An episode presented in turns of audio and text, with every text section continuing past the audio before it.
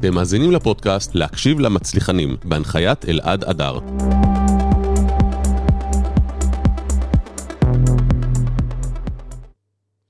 טוב, בוקר טוב לדגנית ורד, מה שלומך? מצוין, בוקר טוב. כיף שאנחנו מארחים אותך איתנו פה בשידור היום.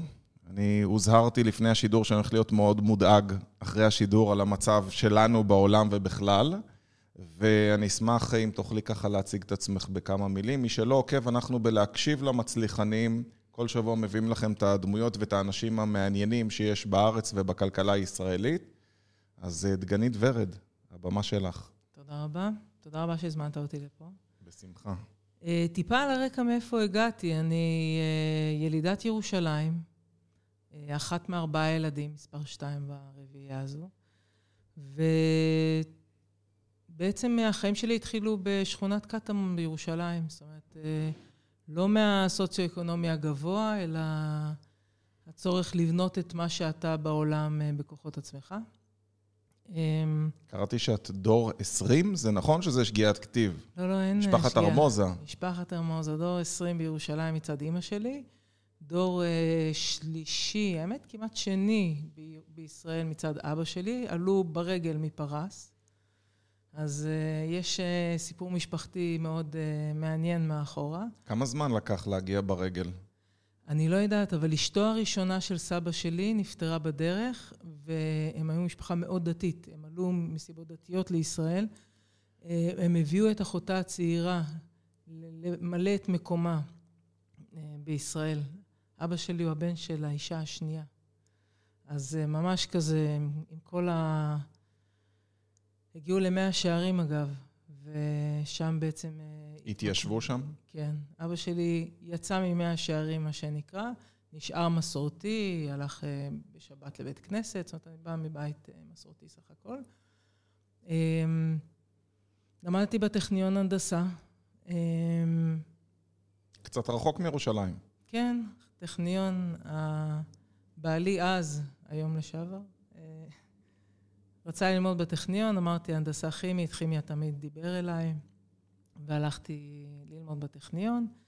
אה, במקביל, בשנה, בהתחלה בטכניון, כדי לממן את עצמנו, עבדתי בניקיון, אה, קופאית בבית הסטודנט. מה שצריך, זה דור שלא מתפנק. לא מתפנקים, הולכים לעבוד קשה. אגב, גם לילדים שלי העברתי את ה... צריך כסף, תעבדו קשה. אני מנסה, הבן שלי עכשיו התחיל לעשות אה, י"ג, והוא, יש לו, הוא בבית ברל, שזה לא רחוק מאיפה שאנחנו גרים, והוא אומר, אבא, אני חייב אה, שתקנה לי אוטו, אתה יודע, לוקח לי שעתיים באוטובוס פעם בשבוע להגיע. אז אה, זה דור אחר. זה דור אחר, אבל עם זאת, אני, יש לי שני בנים. הבן הגדול שלי, שחר, עבד אה, במלצרות בבית צמחות במודיעין, כשהוא היה נער, וגם אה, לממן את עצמו לקראת הטיול הגדול מיד אחרי הצבא. והבן הצעיר שלי מכר נעליים במגה ספורט. מדהים. אז מבחינתי צריך לעבוד בשביל הכסף, ותראו כמה התלושך, כמה קשה צריך לעבוד בשביל כל אגורה. זה משהו שלדעתי הנחלתי גם לבנים שלי. אז אה, ספרי לנו קצת על העיסוק הנוכחי שלך. אה, האמת, הקריירה שלי קצת חריגה בנוף הישראלי. רוב הקריירה שלי עשיתי באינטל. כן, ראיתי שעשית הרבה שינויים לאינטל. הלכת לעבוד בעקבות אבא שלך, זה נכון? אבא שלי היה אה, קבלן חשמל באינטל. הוא אמר, זה מקום מדהים לעבוד בו. ותמיד זה ישב לי בראש שאני צריכה להגיע לשם באיזשהו שלב, והגעתי לעבוד באינטל כמהנדסת בהתחלה, אחר כך ניהלתי קבוצת הנדסה, כמה שנים בארצות הברית במחקר והפיתוח, בהקמה של מפעלים, והתפקיד האחרון היה סמנכ"לית התפעול והתשתיות של ישראל, ניהלתי את ירושלים וקריית גת. תפקיד לא קטן בכלל. קשוח, קשוח, כאילו, זה המון עובדים, זה המון סטרס. כמה עובדים היו תחתייך?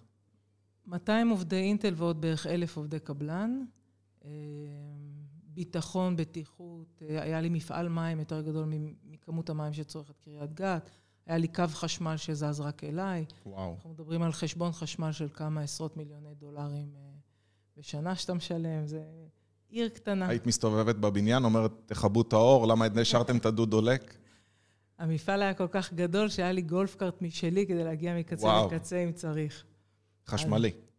חשמלי כמובן, כן. אינטל הייתה מאוד uh, בטופ של uh, שמירה על הסביבה. Uh, היו לנו יחסים מצוינים uh, עם uh, המשרד להגנת הסביבה. התפקיד אחרי היה, אגב, סמנכ"לית איכות הסביבה של בתי זיקוק לנפט. באתי לנקות את מפרץ חיפה אחרי שנשמתי כל כך הרבה זוועות. אחרי שהיה לך טוב שנים שם. ב... כן, חמש שנים בחיפה היה, נשמת הרבה טוב. אמרתי, אני הולכת, אתה יודע, מתוך שליחות לנקות את מפרץ חיפה, הבטיחו לי תקציבים, לעשות את זה בתוך בז"ן. אחרי חודשיים וחצי הבנתי שהביאו אותי בתור גרין ווש, כי הכרתי את הסמנכ"לית של המש... את המנכ"לית של המשרד להגנת הסביבה, ואמרתי תודה רבה ולהתראות. אה, זה היה מאוד טראומטי בשבילי, כי אחרי 17 שנה באינטל, אתה אחרי שלושה חודשים מבין ש... אופס. שזה לא זה. העולם האמיתי, שונה. אותו. גם אינטל זה העולם האמיתי, אבל אה, לפעמים כן, יש ארגונים... אה, כן. זהו, אז הלכתי להיות סמנכ"לית מחקר ופיתוח בחברת תרופות, פריגו, עברתי מהצפון לדרום, רמת חובב. ואחרי זה הייתי סמנכ"לית המו"פ של, של הזרע, ושם בעצם הכרתי את עולם החקלאות. הסתובבתי בכל העולם, פגשתי חקלאים, כי בתור סמנכ"ל מו"פ אתה חייב להבין מה קורה בשטח, אחרת אתה לא בטוח שמפתחים את הדבר. ממש היית יוצאת לשדות, לפגוש חקלאים, לבתי ליקוט, לכל ה... כן, אין ברירה. אני מומחית בלין, למדתי את זה באינטל. יש ברירה, יש כאלה שאת יודעת, נשארים במשרד ומזמינים אותם לפגישות. אני עובדת אחרת. אני מאמינה שאם אתה לא פוגש את הלקוח שלך, אתה לא מדבר איתו. אז אתה לא, לא באמת... אה, אתה לא יודע מה הוא צריך באמת. ולפעמים זה לא קורה בשיחה הרשמית הראשונה, זה קורה על הקפה אחרי שדיברת על הילדים, או בשדה כשהם מוציאים את הבצלים מהאדמה ואתה רואה, אוקיי, מה, מה זה טוב, לפי מה אתה קובע? ואז אתה מבין שבעצם יש עוד כמה שלבים אחרי זה שקובעים. אה, כמו כמה זמן זה הולך להישמר כדי שהוא יקבל את המחיר הכי טוב בשוק, כי היום המחיר לא משהו. דברים מאוד מורכבים, קשה להיות חקלאי. קשה מאוד להיות חקלאי, ואז אמרתי שאני אעבור לצד השני, של ה-innovation, של החדשנות, עם המחשבה בסוף להגיע לעולם ההשקעות, כי היה לי ברור שאני רוצה לגעת בכמה שיותר ארגונים, כדי להביא את כל הניסיון המאוד רב שלי בניהול, בנייה ו... אבל זה ניהול אחר לחלוטין. לגמרי. לכן הלכתי להיות מנכ"לית של סטארט-אפ כדי להבין מה זה. הייתי יושבת ראש דירקטוריון פעילה של סטארט-אפ, כדי שאני אראה גם את החלק של הגיוס של ההון וגם את החלק של הבנייה של הארגון. שם עשית סטאז' שלך. שם, שם עשיתי סטאז', ועשיתי סטאז' בעיקר ב-Entrée Capital, שם אה, אבי אייל נתן לי בעצם הזדמנות אה, להיכנס, ללמוד את הצורך להשקיע. הם אמרו, בואו ניגע בתחום של החקלאות, של המזון, נבין את העולם הזה. ובעצם שאני הבאתי את הניסיון שלי בעולם החקלאות, והם לימדו אותי איך משקיעים. ומה היום אה, החברה אגרו, סמארט אגרו עושה בעצם? סמארט אגרו זה שותפות מו"פ. אנחנו משקיעים בסטארט-אפים בתחום החקלאות. רק מישראל? כרגע רק מישראל. אה, יש לנו שבע חברות שהשקענו בהן. שש מתוכן זה הארדקור חקלאות, ואחת היא חקלאות אה, מזון על התפר. מה זה חקלאות מזון? חקלאות מזון זה לדוגמה חברה שהשקענו בה זה אושי, היא לוקחת אה, מוצרי, מוצרים מה... אה, נגיד חלבון סויה, חלבון אפונה, והופכת אותו לסלמון, היא מחליפה דגים. אוקיי. Okay. אמ, בעצם אנחנו משקיעים בחברות שפותרות בעיות ענקיות בעולם. דגים, תכף, לא תכף, כבר, קשה מאוד לגדל בים.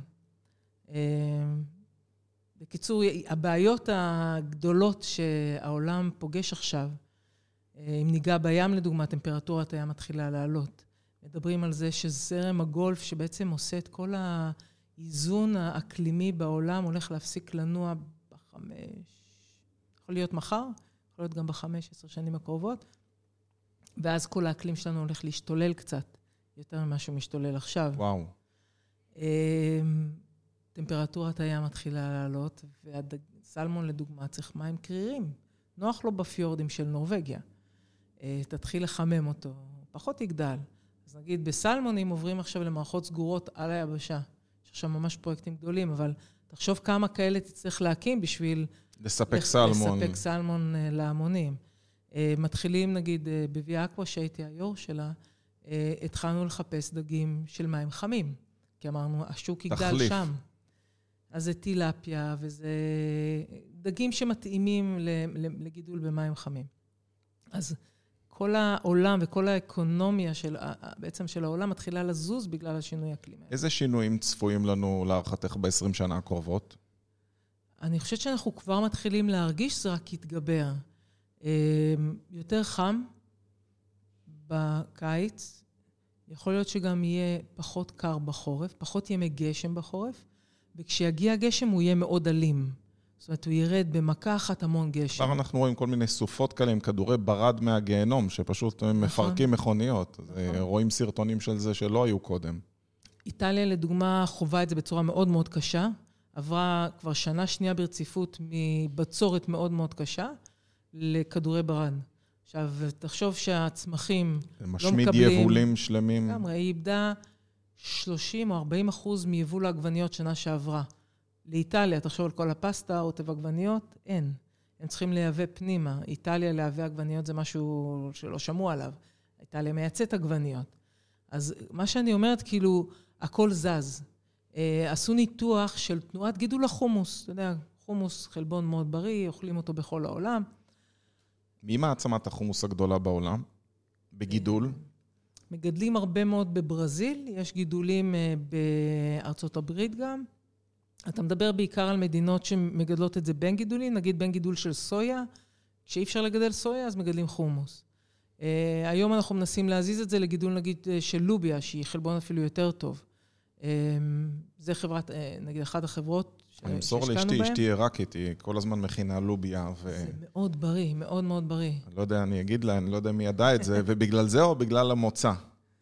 אני חושבת שזה מדינות שבהן זה קיים, נגיד באפריקה מגדלים המון לוביה. אבל הגידול הוא מאוד קשה לקטיף מכני, לכן לא מגדלים אותו הרבה במדינות uh, מערב. זה גידול כזה שעושים על הדרך. ונגיד חברת בטר סיטס שלנו uh, עוברת, מעבירה את הלוביה לגידוי ממוכן. ואז אם אתה יכול לקטוף אותו עם מה שכותב את הסויה קודם... זה הופך להיות יותר תעשייתי ומוזיל את העלויות. זה מוזיל עלויות, אתה מצליח להביא חלבון ברמה מאוד מאוד גבוהה ומאוד איכותי, בתקופות שהאדמה בעצם עומדת בהן. אז זה דברים, לדוגמה, פתרון בעיות גדולות שאנשים אומרים, צריך לייצר יותר. איזה עוד בעיות צפויות לנו? הבזבוז לאורך שרשרת האספקה היום הוא אדיר. נגיד בערך 30 אחוז מהמזון שמגודל לא מגיע בכלל לסופר. פשוט נזרק, ברק, נטמן. אה, המחיר לא מתאים, אז אה, לא קוטפים, אין עובדים לקטוף, כל מיני דברים כאלה שפוגעים בך קשות וזה לא מגיע. אז... זה uh, בגלל בעיה של ניהול של החקלאי שאין לו מספיק הבנה וידע, או בגלל שוק שהוא מונופוליסטי? לא, זה בגלל חוסר אה, ניהול בעיקר. חקלאים היום אוספים מידע בצורה מאוד ידנית. היום יש בום של מידע בעולם החקלאות. והחברות, חלק מהחברות גם שאנחנו השקענו בהן, הן לוקחות את המידע הזה ומעבדות אותו לפעולות שהחקלאי יכול לעשות כדי להעלות את היבול או להרוויח יותר כסף מזה. אם אה, אנחנו מדברים נגיד על Agritask, אה, שעובדת עם חברות כמו סטארבקס ו-AB InBev, שהם יצרנית הבירה הכי גדולה בעולם, היא עובדת מול כל החקלאים שלהם לייצר קודם כל הדירות באיך מגדלים לפי אזור הגידול, לאסוף את כל המידע האגרונומי, ובעצם לוודא נגיד שאין אה, עבודה של ילדים, עמידה ב-ESG goals וכולי. ממש תוקח, ברמה של מחקלאים מאוד מאוד קטנים, אנחנו מדברים נגיד בסטארבקס, אלפי, עשרות אלפי מגדלי קפה באפריקה, ובברזיל, שהם נותנים את המידע לסטארבקס כדי שהניהול יהיה יותר נכון ויוכלו להפיק יותר, כולם מרוויחים. החקלאי מרוויח יותר, סטארבקס יודעת ששרשרת האספקה שלה אה, מסודרת. פרוטספק לדוגמה, אם היום חקלאי הולך, מסתכל על שלושה עצים, אולי שוקל איזה עץ אחד, אומר, טוב, זה מה שצפוי לי העונה, הם ממש מודדים מאוד מוקדם בעונה. אז אם הפירות קטנים מדי, אתה יכול לדלל, כי אם הם קטנים מדי, לא תוכל למכור אותם. אם הפירות אה, לא גדלים בקצב המספיק, אתה יכול לדשן. איזה כלים טכנולוגיים חדשים יש לנו היום שלא היו לנו פעם בשביל לטפל בכל המידע הזה? AI לדוגמה זה אחד. אה, אתה יכול לראות שיש הרבה מאוד מידע שנאסף אה, ואפשר להפוך אותו ל... אנחנו קוראים לזה actionable insight. אתה יכול לומר לחקלאי, תעשה ככה, או תשים את הכוח אדם שיש לך פה או שם. אז, והמון מצלמות שהיום הן הרבה יותר זולות ממה שהן היו בעבר, ואז אתה יכול ממש... אה, לכמת את המידע בעצם, כמה כמות של פרי יש, או מה, עם רחפנים אוספים את זה? איך אוספים את המידע? סיטרי, החברה האחרונה שהשקענו בה, עובדת עם רחפנים, דרום אמריקה לדוגמה, הדרים. ראיתי שיש אפילו קטיף עם רחפנים היום. תבל עושה קטיף עם רחפנים, חברה מאוד מאוד מעניינת. עובדת על איך עושים את הקצב, יש שם עוד כמה בעיות אה, טכנולוגיות לפתור, אבל הם בדרך לשוק. בסוף אין אנשים שיסכימו לעמוד ב-50 מעלות בחוץ עם כובע טמבל ולקטוף אפרסקים מאיזה עץ. כן, זה קשוח, זה ממש קשוח. אני, כאילו, אחד מהדברים שאני הבנתי כשהסתובבתי בשדות, חם, נורא נורא חם. תראי, אני חושב שאולי לנו חם, כי אנחנו, אני לפחות איש משרד, כן? אז כשאני יוצא, אה, יום שישי האחרון עשיתי איזשהו אירוע ועמדתי בחוץ ואתה פשוט נוטף, אבל אני חושב שבן אדם שהוא, נגיד גנן, שהוא כל היום עובד בגינה, בשבילו זה לא חם, זה היום-יום שלו. אני חושב שאנחנו טיפה התברגנו, פעם היינו אולי חקלאים לפני כמה דורות, והיה לנו רגיל שמזיעים, והיום אם אנחנו טיפה מזיעים אז חם לנו. אבל כן, אני חושב שרוב האנשים אה, פחות רוצים עבודת כפיים בימינו, ומה שאפשר לפתור בטכנולוגיה, מה טוב. נכון, ולכן רובוטים יחליפו אנשים בעולם הזה. אם אתה מדבר על אה, חברות, אה, נגיד, כמו ערוגה, נכנסת ומחליפה אנשים בעבודה בגובה על ידי זה שהיא מנמיכה את השתילים של העגבניות, לדוגמה, או פלפלים, או מה שזה לא יהיה. עושה את הפעילות של ההנמכה, כל הזמן מנמיכים, אז גם אתה עובד בארבעה מטר וגם מאוד קרוב לפלסטיק, וחם לך מוות. מה, זה הגובה שמגיע שתילי עגבניות? שתילי עגבניות זה שתילים מאוד מאוד, אה, שתילים זה שיחים, מאוד מאוד גבוהים. אה, בנגיד אירופה מגדלים אותם 11 חודש, אתה מגיע לצמח שהוא עשרות מטרים. וואו. הוא מאוד מאוד ארוך ומאוד כבד, הוא מניב 11 חודש, וכל אה, כל פעם הוא נותן את התנובה הבאה, אז הם נותנים פתרון גם להאבקה, מחליפים את הדבורים, כי הדבורים היום גם קשה להם לחיות בחום הזה. הן יותר מפונקות מרובוט, ואז גם מקבלים יבול יותר גבוה, כי הרובוט תמיד עושה את אותה פעולה. מה הולך להיות עם הדבורים? אני מודאג, אני לא יודע, את בטח לא יודעת. אני הייתי, מה שנקרא, דבוראי, כשעוד קבעו לזה קברן. פעם לא היה מילה דבוראי, זו מילה מודרנית יחסית. אני, כשהייתי בחור צעיר, אז עבדתי בתור דבוראי, זה מאוד התאים לי. אני לא יודע אם את יודעת, אבל אה, דבש רודים בשעות המאוד מוקדמות של הבוקר, כשהדבורים עוד ישנות. Mm-hmm. כשקר להם, הן לא יוצאות החוצה, הן מגנות על המלכה. והבנתי שאנחנו בסכנה מבחינת uh, הדבורים בעולם. הדבורים בסכנת הכחדה, 70% ממה שמגיע לסופר מואבק על ידי דבורים היום. ישראל, האמת, היא מעצמה בנושא האבקה. אה, עם חברות כמו בי הירו שמנטרות את הכוורת ובודקות מה קורה שם, ובצורה כזאת מעלות את היעילות של הכוורת, כי התגובה היא מאוד מהירה לבעיות. הם היום אה, בארצות הברית מוכרים שירותי האבקה. וואו. הם אומרים, אנחנו מתחייבים על מספר טיסות של דבורים, כי אנחנו דואגים לכוורות. וואו. מטורף. אה, גם אחלה שם, בי הירו, זה נשמע כמו גיבור על כזה. לגמרי, זו חברה מצוינת, מדהימה. יש את אה, ערוגה שדיברנו עליה, שמחליפה את הדבורים בתוך חממות, זה דבורים שונים, שונות אגב, זה לא דבורי דבש, זה בולבוסים כאלה גדולים. באמת? כן. ו... ומעבירים אותם פשוט אה, את הכוורת שלהם ממקום למקום, כל פעם משנים את זה? בכוורות בחוץ, כן. כל פעם מזיזים אותם ממקום. הן מאביקות נגיד דוכמניות בפלורידה, ואחר כך סויה במרכז, ואחר למה? כך... למה? כי הדבורים ב... אוהבות את הגיוון? בגיוון הן עובדות יותר טוב? כי לא כל העונה צריך דבורים, אתה רוצה שהדבורים בעצם יאביקו לך כל פעם. ימשיכו לעבוד. תכל'ס זה מכונה. כן, אני יודע שאנחנו היינו נותנים בחורף, כשלא היה להם הרבה מה לאכול, היו שמים להם מי סוכר. סוכר. נכון, כדי שיהיה להם מה לאכול. זאת אומרת, במקום זה פשוט מעבירים אותם לחבושים. מעבירים כזה, למשהו אחר. לך תאכל משהו אחר. כן. כן, יש את uh, אה, בי-ווייז לדוגמה, שזו גם חברה ישראלית, שממש הקימה כוורות מסקרץ', כוורות בניטור מאוד מאוד גבוה, שגם עושה את הרדיעה של הדבש ומטפלת מחלות. יש מחלות מאוד קשות שצריך לפתור אותן, כמו הוורוע. הוורוע? ורוע זה טפיל שנכנס לתוך כוורת והורג אותה. אוקיי. פשוט גומר את הכוורת, מעביר שם וירוס באיזושהי צורה. אה, חברת 2B בישראל, דוגמה, מנסה לפתור את זה. אה, האבקה מלאכותית, יש גם את עידית שעושה האבקה בפיסטוקים ובשקדים, אה, מנסה לפתור את זה בעזרת האבקה מלאכותית, שוב. אז מחפשים פתרונות להאבקה מלאכותית, כי ברגע שהדבורים ילכו, אנחנו בבעיה רצינית. אם יהיה פה איזה דיזסטר שיהרוג אותם במכה, העולם גמור. אני מאמינה שדבר נוסף שיהיה לנו קושי מאוד גדול איתו זה נושא המים, לדוגמה. זה נגמר מאוד מאוד מהר. עוד לפני שתהיה בעיה של אספקת מזון, תהיה בעיה של אספקת מים. באמת? מה, עם כל יכולות ההתפלה שהתקדמו כל כך הרבה שנים? התפלה התקדמו מאוד. ישראל, אני חושבת שפעלה בצורה מאוד חכמה ושמה מתקני התפלה לאורך החוף, ובאמת אספקת המים של ישראל כרגע secured, אתה יודע, האיראנים שולחים, אה, לא יודעת לאן, משהו. יכול להיות שזה לא יעבוד כבר. אז אה, אני מקווה שיש מספיק מאגרים.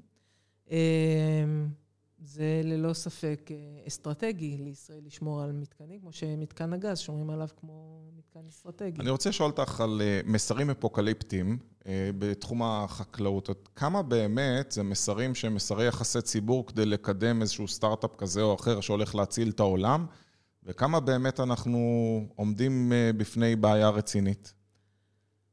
אני מאמינה שאנחנו עומדים בפני בעיה רצינית, כי אני רואה מה קורה בשטח. קליפורניה, לדוגמה, נגמרו המים, יש בצורות שם שנה אחרי שנה אחרי שנה. הם מצאו את עצמם שהם לא יכולים אה, להשקות. אז התפוזים, לדוגמה, לא הגיעו לגודל מכיר בכלל, הגיעו רק, אם 90 אחוז מגיעים לגודל המכיר, הגיעו בשנה שעברה רק 40 אחוז לגודל שאפשר למכור. אם מסתכלים על ההותראות של USDA, USDA פשוט אוסף מידע מהשטח, עם מידע מזג אוויר ונותן תחזיות. זה הכי אמיתי שיש. אני לא חושבת שיש ל-USDA אינטרס לייצר אה, לחץ או היסטריה בנושא של אספקה. אמ, הבעיות אמיתיות. אתה רואה את התנועה של הטמפרטורה למעלה, אנחנו מרגישים את הקיצוניות הזו מכדורי ברד לבצורת. חד משמעית. אני הייתי עכשיו אה, בחו"ל, באלפים, ואני יכול להגיד לך שקודם כל היה חם באירופה כמו שלא היה הרבה שנים. אני שבע שנים רצוף כבר יוצא. יותר מזה, פתאום יום אחד גשם זלפות באמצע אוגוסט, יום לפני זה אתה עם חולצה קצרה, חם לך חבל הזמן, מזג האוויר משתולל. כן, אז תחשוב על צמח שנמצא בחוץ. קודם כל, כשיורד הגשם זלפות, הוא יכול להפיל את התפרחת. גשם זלפות גם סוחף קרקע.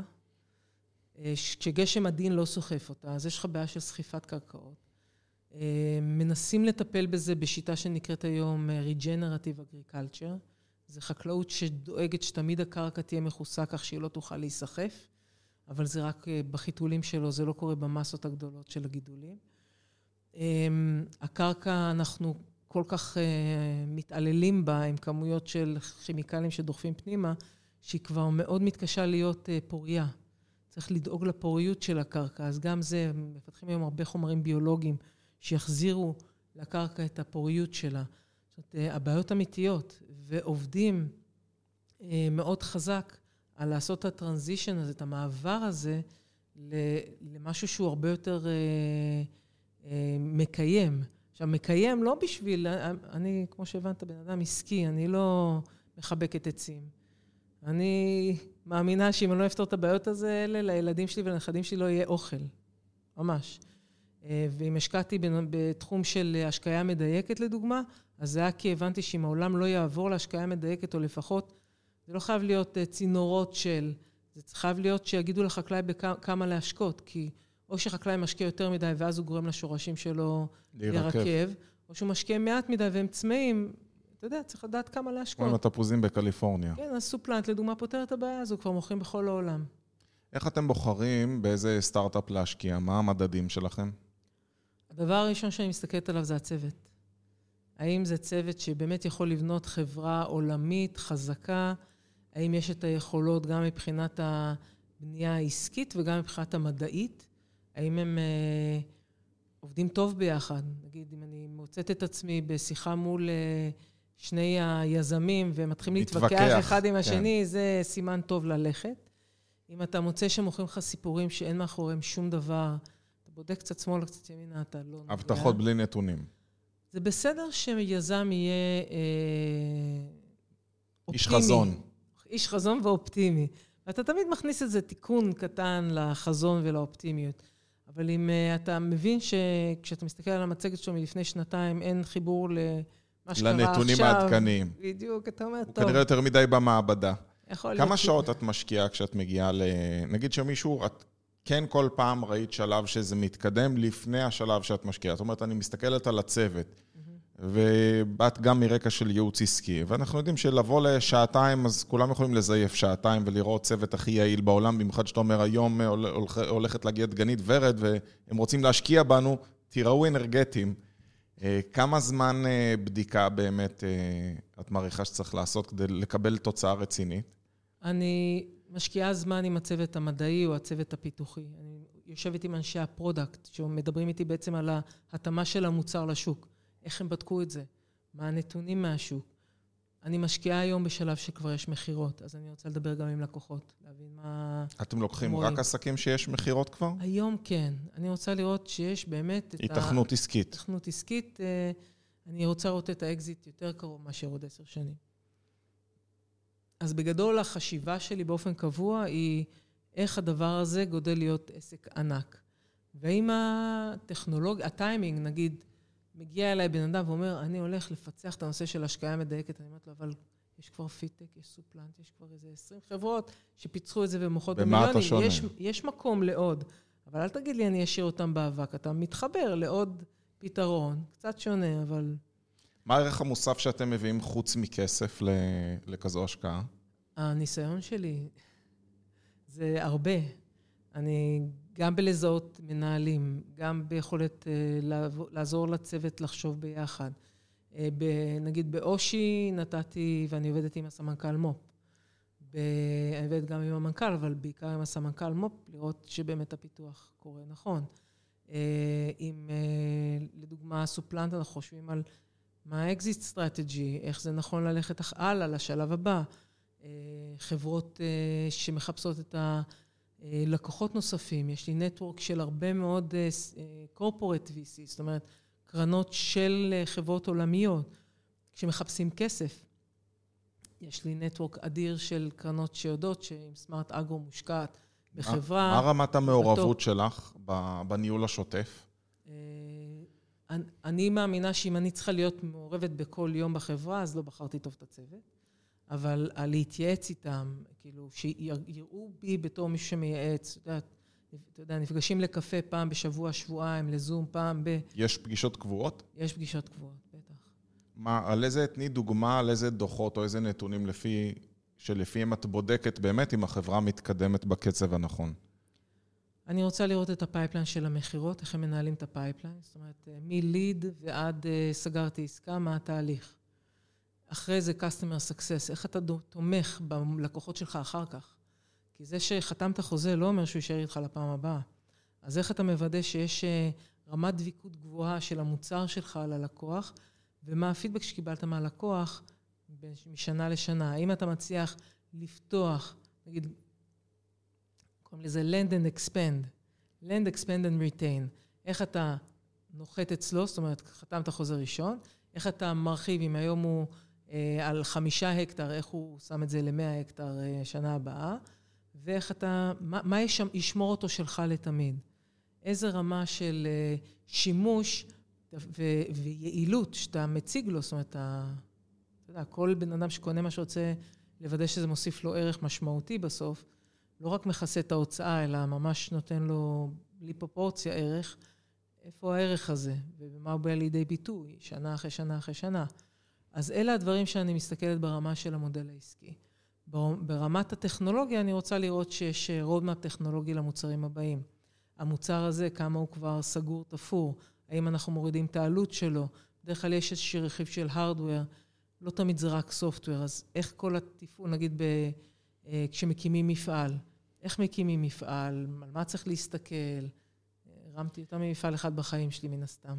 כמה נכנס הנושא של נטוורקינג בין הלקוחות של החברות שהשקעת בהן? הרי אנחנו- בטוח יש חפיפה שאת אומרת, רגע, הפתרון הזה יכול להתאים להם גם מעולה. זו שאלה מעולה. אנחנו עובדים היום על שיתופי פעולה בין החברות. לא רק חברות בפורטפוליו, אני כמובן מכוונת שחברות הפורטפוליו ישתפו פעולה, אבל גם בכלל באקוסיסטם הישראלי ובחו"ל. נגיד אה, חברה, יש חברה שפגשתי בגולן. הם יודעים להפעיל מרססת ברמת העץ. נגיד, אה, הם התחילו בתפרחות ותפוחים. כי יש אה, תפרחת לא הדירה מעץ לעץ, אז על עץ אחד יש המון פרי וצריך לדלל אותו, ועל העץ הבא אין המון פרי ואתה ממש לא רוצה לדלל אותו. היום כשנכנסים לריסוס של דילול, מדללים הכל אותו דבר, אז הם נותנים את הריסוס ברמת העץ. חיברתי אותם לסיטרי, סיטרי נותנים ריסוס, אה, הוראות לריסוס לפי מה שהם רואים מהסריקה שלהם עם הרחפנים, אבל הם גם נותנים את זה לבלק, לאזור, זה בגדול הגודל עצים שתמצאו כאן, זה מה שאתם צריכים להכניס. חיבור כזה של ריסוס ברמת העץ, כי לסיטרי יש מידע ברמת העץ, לחבר'ה בצפון שפיתחו את זה בשביל תפוחים, לתפרחת, זה ווין ווין מטורף. שילוב מנצח. מטורף. כבר התחילו שיחות. איזה יופי. סופלנט וסיטרי, סופלנט ופרוטספק. כל הדברים האלה, אתה יודע, אם אתה רוצה לעשות השקעה מדייקת ויש לך מידע על מצב העצים, דרך פרוטספק מביאה את המידע על מצב הפרי, סופלנט נותן את המידע כמה להשקות וכמה לתת דישון, ואתה בווין ווין מטורף. אז השיתופי פעולה האלה קורים. מקסים. מה היום, שאלה אחרונה לסיום, הכי מעניין אותך לקבל משקיעים שישקיעו בחברה כדי שתוכלו להשקיע ביותר חברות, או חברות מעניינות אה, חדשות? זה האמצעי והמטרה. חייבים את האמצעי בשביל לממש את המטרה. אני מאמינה שאנחנו יודעים להשקיע בחברות מעולות ולגדל אותן, שזה היתרון האדיר שיש לנו לעומת משקיע פיננסי. יש מומחיות בתחום של אגריטק ופודטק, אה, ובלי כסף נוסף שזורם לתוך הקרן, יהיה קשה מאוד להמשיך ולהשקיע בחברות נוספות, או אפילו להמשיך להשקיע בחברות החדשות. אז התשובה היא גם וגם, או קודם משקיעים? קודם משקיעים, חברות מעולות יש תמיד. מקסים. דגנית ורד מסמארט אגרו, אני מאוד מאוד מודה לך שהגעת לשידור, היה ממש ממש מרתק, אני מקווה שלמאזינים לפחות כמו לי, ותודה רבה שהגעת. תודה רבה שהזמנת. אתם מוזמנים להמשיך לעקוב ולהקשיב למצליחנים. כל שבוע מביאים לכם את האנשים המעניינים ביותר בכלכלה. אנחנו נשתמע בשיעור הבא. אל תשכחו לעקוב.